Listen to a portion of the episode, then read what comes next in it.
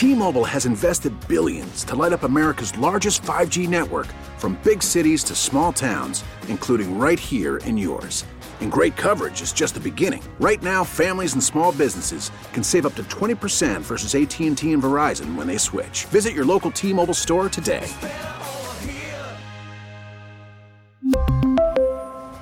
Plan savings with 3 lines of T-Mobile Essentials versus comparable available plans. Plan features and taxes and fees may vary. Baseball is in full swing. NBA playoffs are heating up, and your NFL team is gearing up for training camp. Listen to the latest on the teams you love here on the Audacy app. The biggest sports radio stations in the country, providing unrivaled local coverage of their teams, all in one place. Exclusive interviews with players, coaches, and team executives, streaming live and always available on demand. Stay in the know with your favorite teams right here on the Audacy app. 97.1 FM Talk. On demand audio. Daniel Dreyfus, producer of All Quiet on the Western Front, welcome to 97.1 FM Talk. How are you? It's good to be talking to you. Pleasure to be here. Well, first and foremost, congratulations on all these accolades for All Quiet on the Western Front. That's had to be amazing a week ago, waking up to that news. It was very special. It was. It, it's a privilege, as I said you know, to go beyond the international film. It was a bigger dream than I could dream myself to go all the way to nine categories and 14 BAFTA nominations. Yes. So it's quite remarkable, and I'm just grateful that the film found its audience um, and recognition among, amongst our peers. Well, I want to talk about the movie quite a bit here, but I have to ask you about your connection to Columbia. I have a son who's 23 years old who's a teacher. He's a Kewpie at Hickman High School. You, Daniel, were a Kewpie, right? How did that happen? I um, came basically uh, did what one could say an exchange program with my own family. I came from Brazil, where I lived at the time, and I grew up knowing that I had this American family, which um, comes all the way from the 60s when my father first came from Uruguay as an American field service um, foreign exchange student to live with a Koffalo family in St. Louis, in Clayton specifically. Oh, wow. Okay. Uh, he really became the fourth child of that family. He was adopted in their hearts. And I grew up, therefore, knowing that I had this American family. I first met them when I was 10. Um, I came to, to visit with, with my dad. And then when I was about 16, I did what my father had done some 35 years prior. And I came to live with one of his three um, American siblings. And they chose um, the the the person that I ended up calling my my mom, my American mom, uh, Sally Silvers, because her family had kids my age, and in turn became my siblings and my family. Today, my father's gone, and, and they truly are the family that I have on my father's That's side. That's amazing. That is cool. Now, you did um, one of the other things that I came across. You did an interview with the Columbia Missourian. You described that um, year with the family in Columbia a out of a Hollywood picture. What, what do you mean by that? You know, when you grow up overseas, um, this idea of what a high school looks like in the United States, um, the lockers, the high school culture, the cliques.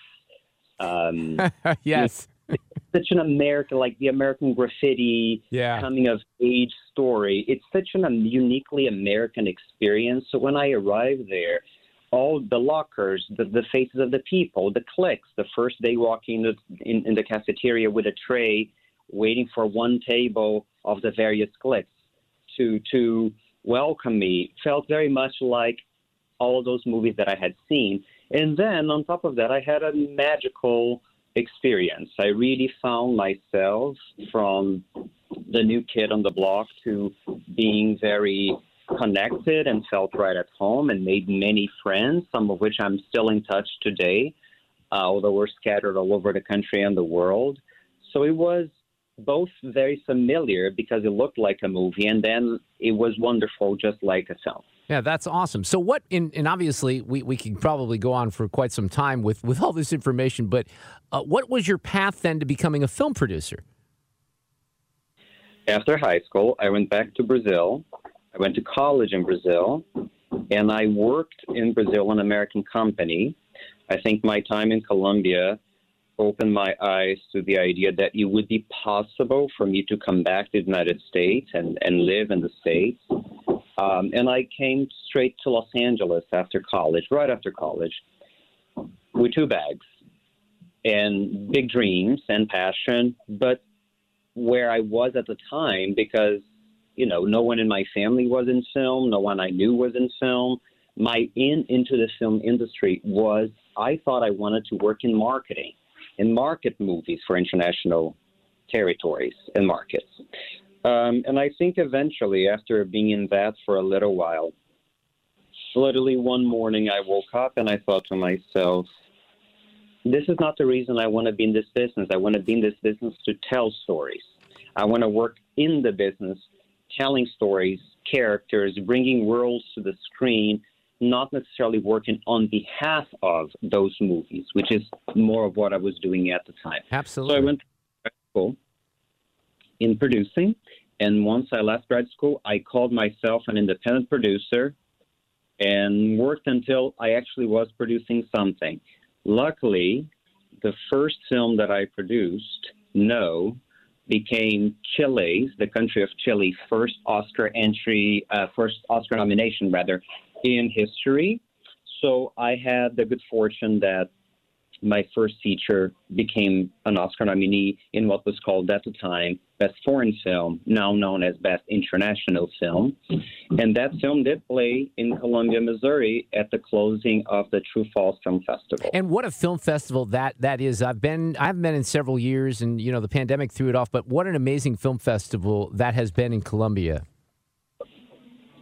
Oh, absolutely. it, it is I have tr- I think the first year that I went was 2007, and or around then, and I or eight, and I have been most years since. I think I may have missed a couple when I was shooting or, or something, but I try to go every year. Obviously, it gives me a chance to see the family. Yeah. And the family growing because now I have a nephew and a niece, and it's great to see the city and, and escape to Columbia from all of which is uh, the industry here and, and, and the city. Um, and it's just such a joy, joyous festival. And I love documentaries because so much of my work has been inspired by true stories. Obviously, there's a direct dialogue between what inspires me, what I do, and some of the documentaries that are, and the documentaries that are in True/False. Uh, and also, it's amazing to see how the city rallies behind it and, and how the city supports it and is happy to have it and shows up. I love to see full screening rooms, full theaters, lines for film. Yeah, for it's very impressive. It really is. It's an incredible. And for those people listening, I pl- you know I plugged this here in St. Louis for years. For for folks who have never been to True/False, you should check it out in Columbia. Daniel Dreyfus is here. He is uh, one of the producers on All Quiet on the Western Front. So why why this film? You know, I think when when a lot of us heard about this movie, and I, have known about a little bit more than people who just found out last week with the Oscar nominations, we all say, okay, well, this was one of those books that we had to read in I don't even remember junior high or high school. That's what most people I think think of with All Quiet on the Western Front. I think that's the case. I think a lot of people walk up to me and say, you know, I read this book in high school. I read a book in my uh, last year of junior high, and I didn't. I read the book later in life, but I received a um, script about 10 years ago, and my family, my father's family, is from Germany. And they were German Jews, and my grandfather was born in 1899 and joined the war in 1917 and fought in World War One. And his first cousin is one of the people who died on that last day or last few days of the war. So when mm. I hmm. got that script, I felt like I knew these people, and I felt there was an opportunity to do a retelling of the story, focusing on those last few days of the war, which is the way the script was uh, conceived. But I also had that story in my house, in my household. And so I felt like I had something to say and I could honor those people, uh, including my grandfather's generation, who fought for Germany in World War One, only to be sent to a concentration camp um, some 20 years later. Well, look, it's an incredible film, and it, it's just so harrowing because of the realism. I, I can't argue to people here listening that it's going to make you feel good because it's really it's really tough to watch with uh, with the reality. One of the questions I, I, had for you as a producer is: we see war movies all the time with uh, whether it's from World War One, World War Two, with the trenches, and you know this is so realistic. Do you have to rebuild trenches all the time? Are there sets that you can take advantage of the trenches that have been built for other other war films? Because it seems like a, a big part of the production.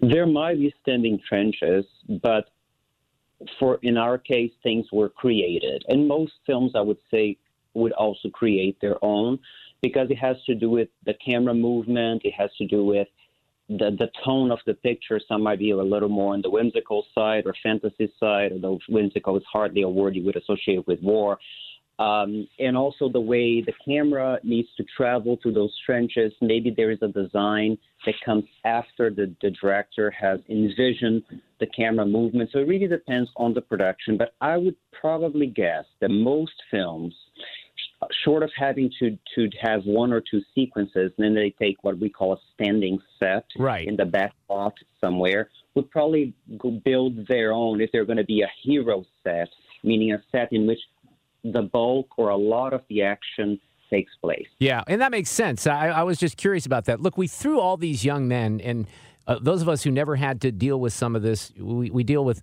things that stress us out, like sitting in traffic. And we think about these young men scared as you know what into a war like this. And I felt like this film, All Quiet on the Western Front, more than many other war films that I've seen, seems to go further in showing the fear and anxiety of these soldiers. Is that an accurate interpretation, do you think? I think that this was not a, a, a hero's journey. And that is perhaps the key difference. Yeah. A lot of films that we've seen about war are a hero's journey. It's one person who needs to defeat who, the odds and beat the odds and kill people, and then they survive and triumph at the end. This is not that. This is told from the point of view of Germany uh, and also the side that lost the war. Uh, and it's also, for the first time, the story was told All Quiet Western Front was told from that perspective. But at the end of the day, all those who participate in the war and the youth that was deceived or sent to fight almost recyclable by those people who wanted power and greed and due to false pride, they are the victims of the war. And, and there's no winning side in that. Uh, for those who stood face to face with the bullets and, and the horrors of war, it was never, as Remarque the author says, an adventure. So, in that sense, uh, it is very much a a story that wanted to highlight the horrors of war because it's an anti-war, anti-bellic film. Yeah. Well, there's a scene. I don't want to ruin anything for people. in The movie, by the way, you can find it on Netflix. It shows uh, one of the main characters uh, about to be killed, and there's again, I don't want to ruin anything, but there's humanity that's shown in one scene where there is a German soldier that sees um, family pictures of you know the other soldier that he just killed with the mud caked on his face, and he basically mourns the soldier he just killed and, and had to kill to save his own life. And, and that's something else you don't see very often. It's one of my favorite sequences in the film, and I think you're alluding to the scene in the crater that is yeah. lifted from the book, um, and was also in the 1930 version of the story uh, that won the Oscar for Best Picture back then.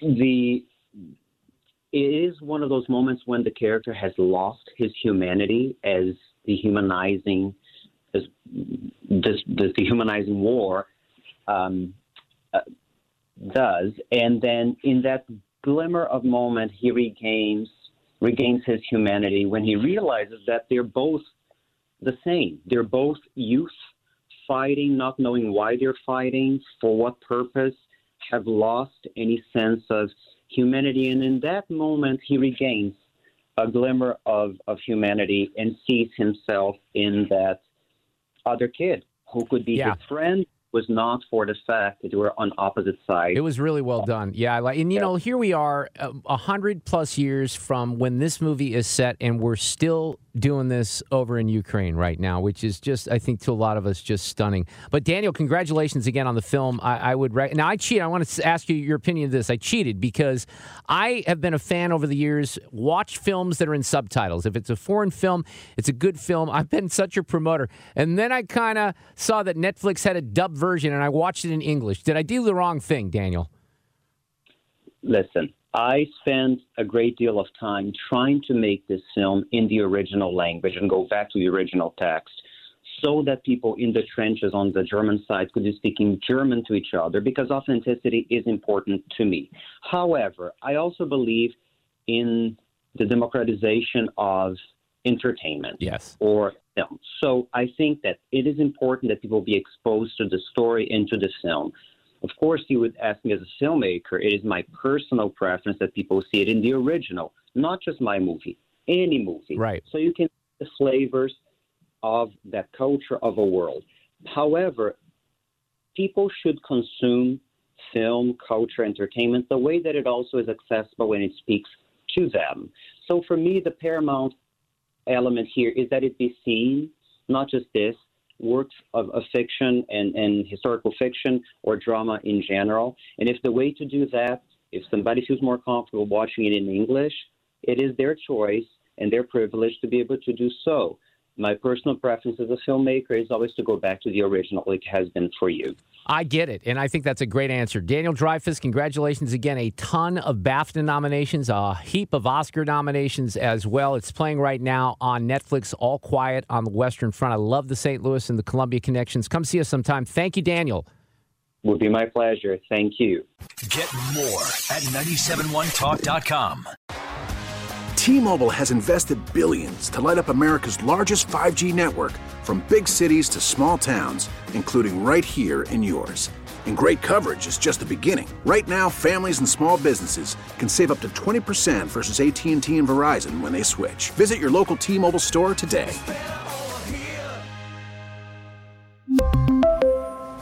Plan savings with three lines of T Mobile Essentials versus comparable available plans. Plan features and taxes and fees may vary. Hey, Rob Bradford here. I have set out on a mission with my good friends at FanDuel to prove what I have known for some time baseball isn't boring. Now I have a daily podcast to prove it with some of the most notable people in the baseball world screaming baseball isn't boring from the mountaintops or at least agreeing to come on our show. Players, managers, GMs, and yes, even the commissioner of baseball, Rob Manfred. It has been a constant wave of baseball's most powerful voices. So join the revolution. Subscribe and soak in Baseball Isn't Boring. Listen on your Audacy app or wherever you get your podcast. You'll be glad you did.